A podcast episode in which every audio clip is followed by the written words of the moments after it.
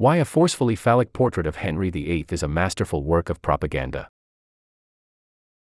Why Henry VIII's codpiece is so monumental. Email. Save. Tweet. Share. Aeon Video has a monthly newsletter. Get curated editors' picks, peeks behind the scenes, film recommendations, and more. Painted in 1537, the portrait of Henry VIII, 1491 to 1547, by the Swiss German artist Hans Holbein the Younger is, as the video essayist Evan Puschak, aka the Nerdwriter, puts it in this short, arguably the most famous portrait of royalty ever painted. It's also a lie, portraying the infamous English monarch as imposing, commanding, and virile in a moment when both his physical and political power was in decline, and his lack of a male heir was considered a major liability.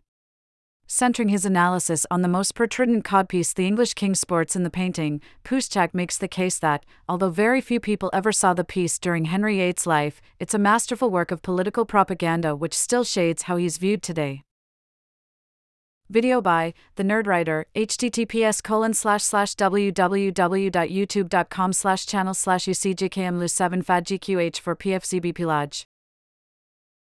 At Aeon, we provide original essays, curated videos, and beautiful imagery that reflects the diversity of ideas and thinking from around the globe.